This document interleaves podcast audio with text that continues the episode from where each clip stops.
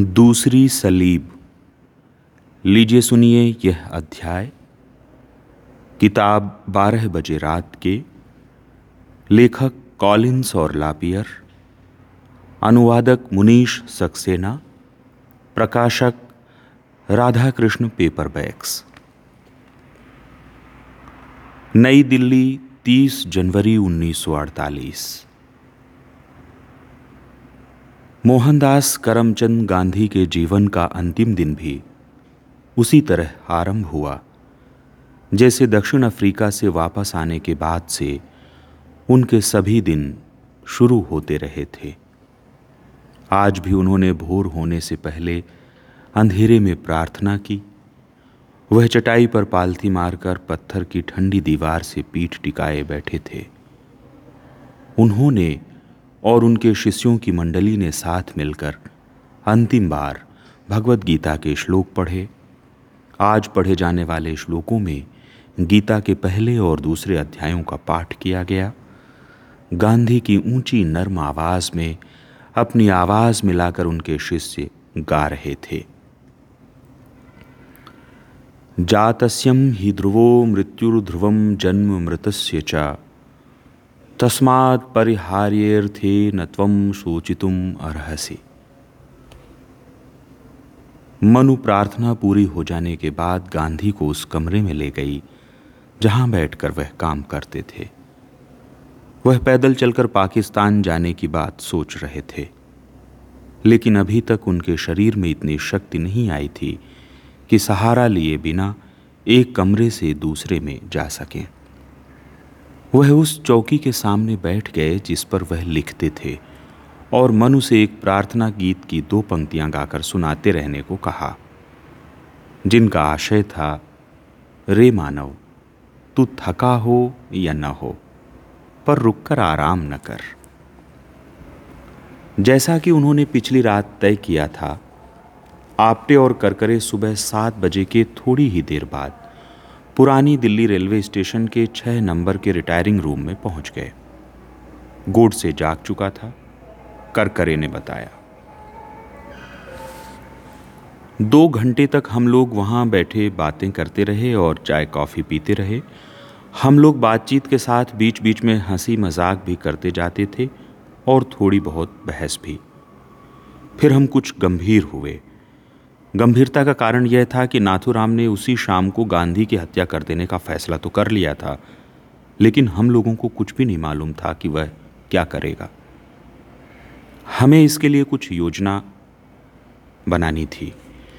हम लोगों ने सोचा कि 20 तारीख को बम फटने के बाद अब बिरला हाउस पर कड़ा पहरा होगा और वहाँ घुसना मुश्किल होगा। प्रार्थना सभा में जाने वाले लोगों की तलाशी ली जाती होगी कि उनके पास कोई हथियार तो नहीं है। इसलिए हमें हथियार अंदर ले जाने और अपना काम पूरा करने का कोई ऐसा तरीका ढूंढना था, जिसमें कोई ख़तरा भी न हो और काम भी बन जाए। कुछ बहस के बाद नाथुराम को एक तरकीब सूझी। हम लोग बाहर जाकर किसी फोटोग्राफर से पुराने ढंग का बड़े से बक्सा जैसा कैमरा खरीद लाएँगे, जिसे तीन टांगों वाले स्टैंड पर रखा जाता है और फ़ोटो खींचने वाला सिर पर काला कपड़ा डालकर अपना काम करता है। नाथुराम कैमरा ठीक उस माइक्रोफोन के सामने लगा देगा जिस पर गांधी बोलते थे। वह अपने सिर पर काला कपड़ा डालकर अपनी पिस्तौल निकाल लेगा और जिस समय गांधी बोल रहे होंगे, उस कपड़े के अंदर सिर छिपाए हुए उन्हें गोली मार देगा। हम लोग कैमरा खरीदने के लिए किसी फोटोग्राफर की तलाश में निकल पड़े। स्टेशन के पास ही कैमरा तो मिल गया। लेकिन थोड़ी देर तक उसे ध्यान से देखने के बाद आपटे ने कहा कि यह तरकीब ठीक नहीं है। अब आजकल कोई इस तरह के कैमरे इस्तेमाल नहीं करता था। जो आदमी गांधी की प्रार्थना सभा में जाएगा, वह छोटा सा जर्मन या अमेरिकी कैमरा इस्तेमाल करेगा। हम कोई दूसरी तरकीब सोचने रिटायरिंग रूम में वापस चले गए। किसी ने सुझाव दिया कि एक बुरका खरीदा जाए। उन दिनों गांधी की प्रार्थना सभा में बहुत सी मुसलमान औरतें आती थीं और फिर औरतें आमतौर पर गांधी के सबसे पास बैठती थीं। इसलिए नाथुराम बहुत नज़दीक से गोली चला सकता था। इस तरकीब पर हम उछल पड़े। बाज़ार से एक बड़ा सा बुरका खरीद लाए। जब नाथुराम ने उसे पहनकर देखा तो वह फ़ौरन समझ गया कि यह तरकीब काम नहीं करेगी। उसके हाथ ढीले ढाले बुरके की तहों में फंस जाते थे। वह बोला, यह पहनकर तो मैं पिस्तौल ही नहीं निकाल पाऊँगा और औरतों के लिबास में पकड़ा जाऊँगा तो उम्र भर बदनामी मुफ़्त में मिलेगी। इसलिए कोई और तरकीब सोचना ज़रूरी था। सुबह का सारा वक्त उटपटांग तरकीबें सोचने में निकल गया था। मुश्किल से छः घंटे रह गए थे और अभी तक हमारी योजना भी तैयार नहीं थी। आखिरकार आपटे बोला देखो नाथुराम कभी कभी सबसे सीधा सादा तरीक़ा ही सबसे अच्छा होता है। उसने तरकीब यह बताई कि नाथुराम को फौजी ढंग का स्लेटी सूट पहना दिया जाए, जिसका उन दिनों बहुत चलन था। उसकी ढीली ढाली कमीज़ पतलून के बाहर रहती थी, जिसमें कमर से बंधी हुई पिस्तौल आसानी से छिप सकती थी। कुछ और न सूझने पर हमने सोचा कि यही सबसे अच्छी तरकीब है। हम लोग फिर बाज़ार गए और नाथुराम के लिए ये कपड़े ख़रीद लाए। उसके बाद हम उसी फोटोग्राफर के पास गए जिसका कैमरा हम लोग सुबह ख़रीदने गए थे। वहाँ हम लोगों ने सबसे बड़ी अनाड़ियों जैसी बेवकूफ़ी यह की कि भावनाओं के प्रवाह में बहकर हमने फ़ोटो खिंचवाई। इसके बाद हम लोग थोड़ी देर आराम करने और पक्की योजना बना लेने के लिए कमरे में वापस आ गए। तय यह हुआ कि पहले नाथुराम बिरला हाउस जाएगा और हम लोग उसके पीछे पीछे आएँगे। जब गोली चलाने का वक्त आएगा तो हम लोग उसकी दोनों तरफ़ खड़े हो जाएँगे। इस तरह अगर किसी ने गोली चलाने में बाधा डालने की कोशिश की तो हम उसे रोक सकेंगे और नाथुराम को निशाना साधने का पूरा मौका मिल जाएगा। तब तक रिटायरिंग रूम छोड़ने का भी वक्त हो गया था। नाथुराम ने पिस्तौल निकाली और बड़ी सावधानी से उसमें सात गोलियाँ भरी। फिर उसने पिस्तौल अपनी कमर से बाँध ली और हम लोग वहाँ से चले आए। वक्त काटने के लिए हम लोग वेटिंग रूम में चले गए। थोड़ी देर बाद नाथुराम ने कहा कि उसका जी मूंगफली खाने को चाह रहा है। बहुत मामूली सी फरमाइश थी और चूँकि वह अपने प्राणों का बलिदान करने जा रहा था, इसलिए हमारा दिल उसके लिए बिल्कुल मोम हो गया था। हम चाहते थे कि कोई बात ऐसी न हो जिससे उसका ध्यान बटे या उसके दिमाग पर कोई बोझ रहे। वह जो भी जी चाहता, हम उसके लिए करने को तैयार थे। आपटे मूंगफली खरीदने चला गया। कुछ देर बाद वह वापस आकर बोला कि मूंगफली तो दिल्ली में कहीं मिल नहीं रही है। काजू या बादाम से काम चल जाएगा? नाथुराम बोला, मुझे तो मूंगफली ही चाहिए। वह इतना बड़ा काम करने जा रहा था कि हम लोग ये नहीं चाहते थे कि वह किसी चिंता में उलझा रहे। इसलिए आपटे एक बार फिर मूंगफली ढूँढने चला गया। थोड़ी देर बाद वह एक बड़े से थैले में मूंगफली लेकर आ गया। नाथुराम बड़े चाव से जल्दी जल्दी मूंगफली खाने लगा। इतने में चलने का वक्त हो गया। हमने फैसला किया कि पहले हम बिरला मंदिर जाएँगे। मैं और आपटे ख़ास तौर पर वहाँ जाकर भगवान के दर्शन और प्रार्थना करना चाहते थे। नाथुराम को इस तरह की बातों में कोई दिलचस्पी नहीं थी। वह मंदिर के पीछे वाले बाग में जाकर हम लोगों की राह देखने लगा। उसी जंगल के पास जहाँ हमने गोली चलाने का अभ्यास किया था। हम जूते उतारकर नंगे पाँव अंदर गए और दरवाजे पर लगा हुआ पीतल का घंटा बजाया ताकि देवी देवताओं को खबर हो जाए कि हम आ गए हैं। सबसे पहले हम लक्ष्मी नारायण की मूर्ति के सामने गए। इसके बाद हमने काली माई के दर्शन किए और हाथ जोड़कर शीश नवाया। देवी के चरणों में कुछ पैसे चढ़ाए, कुछ पैसे पुजारी को दिए। पुजारी ने हमें कुछ फूल और कुछ चरणामृत दिया। फूल तो हमने देवी की मूर्ति पर चढ़ाकर अपनी सफलता के लिए प्रार्थना की। और चरणामृत आँखों से लगाकर पी गए। नाथुराम हमें बाहर बाग में मिला। वह छत्रपति शिवाजी की मूर्ति के पास खड़ा था। उसने हमसे पूछा, दर्शन कराए? हमने कहा हाँ। इस पर नाथुराम बोला, मैंने भी दर्शन कर लिए।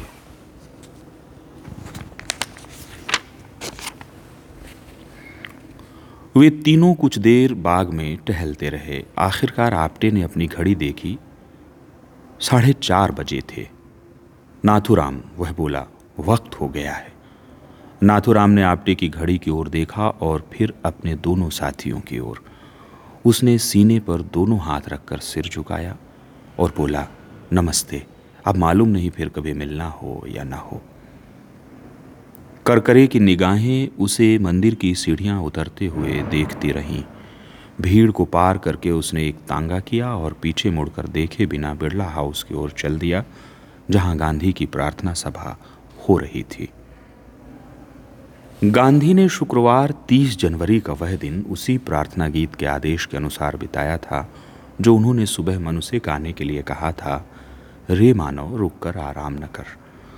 उनके शिष्यों को यह देखकर बहुत खुशी हुई कि अनसन के बाद से पहली बार वह किसी का सहारा लिए बिना चल रहे थे। उनका वज़न आधा पौंड बढ़ गया था। यह इस बात का प्रमाण था कि उनके क्षीण शरीर में फिर से शक्ति आ रही थी और गांधी के लिए यह इसका भी प्रमाण था कि ईश्वर अभी उनसे और बहुत से काम लेना चाहता है। दोपहर को थोड़ी देर आराम करने के बाद वह लगभग एक दर्जन लोगों से मिले। सबसे कठिन मुलाकात आखिरी आदमी से थी, वल्लभ भाई पटेल, जो उनके सबसे पुराने और सबसे वफादार शिष्यों में से थे। उनसे बातें कर रहे थे। पक्के इरादे वाले, यथार्थवादी पटेल और समाजवादी, आदर्शवादी नेहरू का झगड़ा आखिरकार ज्वालामुखी की तरह फूट पड़ा था। गांधी की चौकी पर पटेल के उस खत की एक नकल रखी थी, जिसमें उन्होंने नेहरू की सरकार से इस्तीफा देने की बात कही थी। अपने अनशन से पहले गांधी ने माउंट पेटन से बातचीत के दौरान इस झगड़े पर चर्चा की थी। गवर्नर जनरल ने गांधी से अनुरोध किया था कि वह पटेल को इस्तीफा देने की इजाज़त न दें। आप उन्हें जाने नहीं दे सकते। माउंट बेटन ने चेतावनी दी थी। नेहरू को भी नहीं जाने दे सकते। भारत को दोनों की ज़रूरत है और दोनों को मिलकर काम करना सीखना होगा। गांधी ने यह बात मान ली। उन्होंने पटेल को समझा बुझाकर राज़ी कर लिया कि वह इस्तीफा न दें। उन्होंने कहा कि वो तीनों, गांधी, पटेल और नेहरू, एक बार फिर उसी तरह साथ बैठकर, जैसे आज़ादी की लड़ाई के दिनों में कठिनाई आने पर बैठा करते थे, इस मामले को निपटा लेंगे। वे अभी बातें कर ही रहे थे कि आभा उनका शाम का खाना ले आई, बकरी का दूध, सब्ज़ी का रस और संतरे। खाना खाकर उन्होंने अपना चरखा मंगवाया। वह पटेल से बातें भी करते रहे और चरखा भी काटते रहे। सारी दुनिया के लाखों करोड़ों लोगों के लिए यह चरखा इसका प्रतीक था कि वह अपने जीवन के अंतिम क्षण तक अपने इस सिद्धांत का पालन करते रहे, कि बिना मेहनत के मिली रोटी, चोरी की रोटी होती है। हत्यारे उस कमरे के बाहर, जिसमें गांधी बैठे चरखा काट रहे थे, बाग में टहल रहे थे। नाथुराम के जाने के पाँच मिनट बाद आपटे और करकरे भी तांगा करके बिरला हाउस पहुँच गए थे। करकरे ने बाद में बताया, हमें यह देखकर बहुत संतोष भी हुआ और आश्चर्य भी कि बिरला हाउस के फाटक पर हमें किसी समस्या का सामना नहीं करना पड़ा। वहाँ संतरी तो पहले से ज़्यादा ज़रूर तैनात कर दिए गए थे, लेकिन कोई हथियारों के लिए अंदर जाने वालों की तलाशी नहीं ले रहा था। हम समझ गए कि नाथुराम भी सही सलामत अंदर पहुँच गया होगा। हम टहलते हुए जब बाग में पहुँचे तो देखा कि नाथुराम भीड़ में घुल मिलकर खड़ा है। वह बहुत शांत और प्रसन्न चित्त दिखाई दे रहा था। ज़ाहिर है कि हम एक दूसरे से बोले नहीं। भीड़ लॉन पर इधर उधर बिखरी हुई थी जैसे जैसे प्रार्थना शुरू होने का समय निकट आता गया वैसे वैसे लोग एक दूसरे के पास आते गए। हम भी नाथुराम के दोनों ओर खड़े हो गए। हमने न उसकी ओर देखा, न उससे बात ही की कि कहीं हमारा भेद न खुल जाए। वह अपने आप में इतना खोया हुआ था कि लगता था, हमें भूल ही गया है। यह भी भूल गया है कि हम लोग वहाँ हैं। हमारी योजना यह थी कि जब गांधी प्रार्थना सभा के लिए चौकी पर बैठ जाएँगे, तब उन पर गोली चलाई जाएगी। इसके लिए हम लोग भीड़ के बाहरी सिरे पर चौकी की दाहिनी ओर खड़े थे। इसका मतलब था कि लगभग 35 फीट की दूरी से सही निशाना लगाना था। मैं चुपचाप सोच रहा था, क्या नाथुराम यह काम कर पाएगा? उसका निशाना बहुत अच्छा नहीं था और उसे अभ्यास भी बहुत नहीं था। कहीं वह घबरा तो नहीं जाएगा और उसका निशाना चूक तो नहीं जाएगा? मैंने कनखियों से नाथुराम की ओर देखा। वह सीधे अपने सामने देख रहा था। बिल्कुल शांत, अपने आप में खोया हुआ। मैंने अपनी घड़ी देखी। गांधी को आज देर हो गई थी। मैं सोचने लगा कि उसका क्या कारण हो सकता है। मैं कुछ घबराने लगा। मनु और आभा भी घबरा रही थीं। पाँच बजकर दस मिनट हो चुके थे, लेकिन पटेल के साथ वह इतनी गंभीरता से बातें कर रहे थे कि दोनों में से किसी की हिम्मत नहीं पड़ी कि उन्हें समय की याद दिला दे। अंत में मनु ने घड़ी दिखाकर इशारा किया। गांधी ने अपनी घड़ी देखी और अचानक चटाई पर से उछल कर खड़े हो गए और पटेल से बोले, अब मुझे जाने दो, मेरा भगवान से मिलने का वक्त हो गया है। कमरे से निकलकर जब वह बाहर बाग में आए तो हमेशा की तरह आज भी उनके साथ आखिरी बार उनके शिष्यों का छोटा सा जुलूस चला। लेकिन आज दो आदमी नहीं थे। एक तो डॉक्टर सुशीला नैयर, जो आमतौर पर गांधी के आगे आगे चलती थीं, वह अभी पाकिस्तान से वापस नहीं आई थी। वह पुलिस अफसर भी आज नहीं आया था, जिसे गांधी के साथ रहने के लिए तैनात किया गया था। अगले दिन दिल्ली में मज़दूरों की आम हड़ताल होने वाली थी। उसी सिलसिले में उसे किसी मीटिंग के लिए बुला लिया गया था।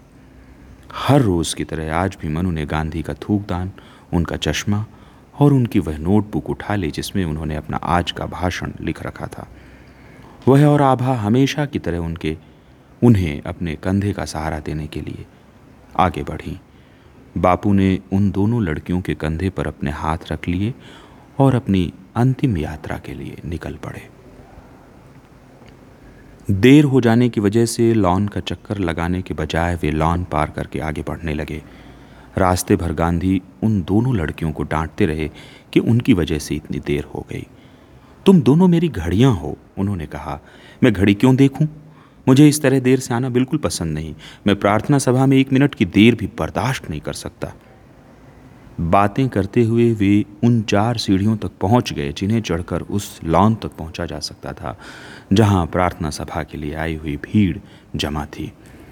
डूबते सूरज की किरणें गांधी पर पड़ रही थीं। उन्होंने दोनों लड़कियों के कंधे का सहारा छोड़कर, हाथ जोड़कर, भीड़ को नमस्कार किया। और फिर किसी का सहारा लिए बिना सीढ़ियाँ चढ़ गए। जब वह सबसे ऊपर वाली सीढ़ी पर पहुँचे तो करकरे ने अपने पीछे भीड़ में लोगों को धीमे स्वर में कहते सुना बापू जी बापू जी मैं थोड़ा सा मुड़ा। नाथुराम भी अपनी दाई ओर आधा घूमा। अचानक मैंने देखा कि भीड़ बीच से फट गई थी और इस तरह जो रास्ता बन गया था, उससे होकर गांधी सीधे हमारी ओर आ रहे थे। नाथुराम के हाथ उसकी जेबों में थे। उसने एक हाथ बाहर निकाला, उस हाथ में पिस्तौल नहीं था। पिस्तौल वाला हाथ वह जेब में ही डाले रहा, उसने पिस्तौल का खटका खोल लिया। पलक झपकते उसने हिसाब लगा लिया था, यही उन्हें मारने का सबसे अच्छा मौका है। वह जानता था कि दैवी संयोग से ही उसे इतना अच्छा मौका मिला था। गांधी के प्रार्थना मंच पर जाकर बैठ जाने के बाद उसके लिए इतना अच्छा मौका न रहता। वह जानता था कि उसे बस दो कदम हटकर इंसानों की दीवार के बीच बने हुए उस रास्ते के किनारे आ जाना है। दो कदम, तीन सेकंड, फिर तो हत्या करना बाएँ हाथ का खेल हो जाएगा। कठिन काम तो बस यह था कि वह यह काम शुरू करने का दृढ़ संकल्प अपने अंदर पैदा करे। वह एक कदम उठाने का संकल्प जिसके बाद उसके लिए हत्या करना अनिवार्य हो जाए। मनु ने खाकी लिबास पहने हुए उस हट्टे कट्टे आदमी को वह कदम उठाते देखा। वह उस रास्ते के बिल्कुल किनारे पर आ गया था, जिससे होकर गांधी और उनके साथी जा रहे थे। करकरे की निगाहें नाथुराम पर जमी हुई थीं। उसने पिस्तौल जेब से निकालकर अपनी दोनों हथेलियों के बीच रख लिया था। उसने फैसला किया था कि गांधी ने देश की जो भी सेवा की थी, उसके लिए वह हाथ जोड़कर उनके प्रति श्रद्धा प्रकट करेगा। जब गांधी हमसे सिर्फ़ तीन कदम की दूरी पर थे, नाथुराम आगे बढ़कर उस रास्ते में आ गया। पिस्तौल उसकी दोनों हथेलियों के बीच छिपा हुआ था। उसने हाथ जोड़े जोड़े कमर से झुक कर उनसे कहा, नमस्ते गांधी जी। मनु ने सोचा, वह गांधी के चरण छूना चाहता है। उसे दूर हटाने के लिए मनु ने धीरे से अपना हाथ बढ़ाया। भाई साहब, उसने धीमे स्वर में कहा, बापू को पहले ही दस मिनट की देर हो चुकी है। उसी क्षण नाथुराम ने अपना बाया हाथ आगे बढ़ाकर मनु को एक डोर ढकेल दिया। उसके दाहिने हाथ में काला बेरेटा पिस्तौल चमक रहा था। नाथुराम ने तीन बार पिस्तौल का घोड़ा दबाया। तीन बार ज़ोर की आवाज़ हुई और प्रार्थना सभा की स्तब्धता भंग हो गई। तीनों गोलियाँ आगे बढ़ते हुए उस दुबले पतले शरीर के सीने को बींद गईं। नाथुराम के धक्के से जो थूक दान और नोटबुक ज़मीन पर गिर पड़े थे, उसे उठाने के लिए मनु झुकी ही थी कि इतने में उसे गोलियों की आवाज़ सुनाई दी। उसने सिर ऊपर उठाकर देखा। दोनों हाथ नमस्कार की मुद्रा में जोड़े हुए। ऐसा लग रहा था कि उसके प्यारे बापू अब भी आगे बढ़ रहे थे। नंगे बदन प्रार्थना मंच तक पहुँचने के लिए आखिरी कदम बढ़ाने की कोशिश कर रहे थे। दूध जैसी सफ़ेद खादी पर उसने खून के लाल धब्बे फैलते हुए देखे। गांधी ने लंबी सांस लेकर, हे राम कहा, और उनका निर्जीव शरीर मनु के पास गिर पड़ा। वह अब भी अपने हाथ जोड़े हुए थे। मानो अपनी आत्मा के आदेश से वह अपने हत्यारे को प्रणाम कर रहे हों। खून में भीगी हुई उनकी धोती की तहों में मनु को उनकी इंगरसोल घड़ी दिखाई दी। दस महीने पहले जिसके खो जाने पर उन्हें बेहद दुख हुआ था। उस समय पाँच बजकर सत्रह मिनट हुए थे।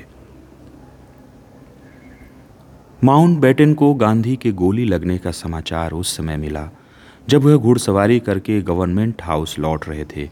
उन्होंने सबसे पहले वही सवाल पूछा जो अगले कुछ घंटों में लाखों लोग पूछने वाले थे। यह किसने किया? मालूम नहीं साहब, सूचना देने वाले एडीसी ने जवाब दिया माउंट बेटन कपड़े बदलने के लिए जल्दी से अंदर गए। कुछ ही मिनट बाद जब वह जल्दी में गवर्नमेंट हाउस से बाहर निकल रहे थे, उन्हें अपने press attache Alan Campbell Johnson दिखाई पड़ गए। माउंट बेटन ने उन्हें भी अपनी मोटर में बिठा लिया। जब तक ये दोनों बिरला हाउस पहुँचे, वहाँ बहुत बड़ी भीड़ जमा हो चुकी थी। जब वे भीड़ को चीरते हुए गांधी के कमरे की ओर बढ़ रहे थे, किसी आदमी ने जिसका चेहरा घृणा और उन्माद से विकृत हो गया था, चीख कर कहा, कोई मुसलमान था। भीड़ पर अचानक सन्नाटा छा गया। माउंट बेटन उस आदमी की ओर मुड़े और अपना पूरा ज़ोर लगाकर चिल्लाए, बेवकूफ़ कहीं का, जानता नहीं कि वह हिंदू था। कुछ ही सेकंड बाद जब वे घर के अंदर पहुँचे तो कैम्पबेल जॉनसन ने उनसे पूछा, आपको कैसे मालूम कि वह हिंदू था? मुझे नहीं मालूम है, माउंट बेटन ने जवाब दिया।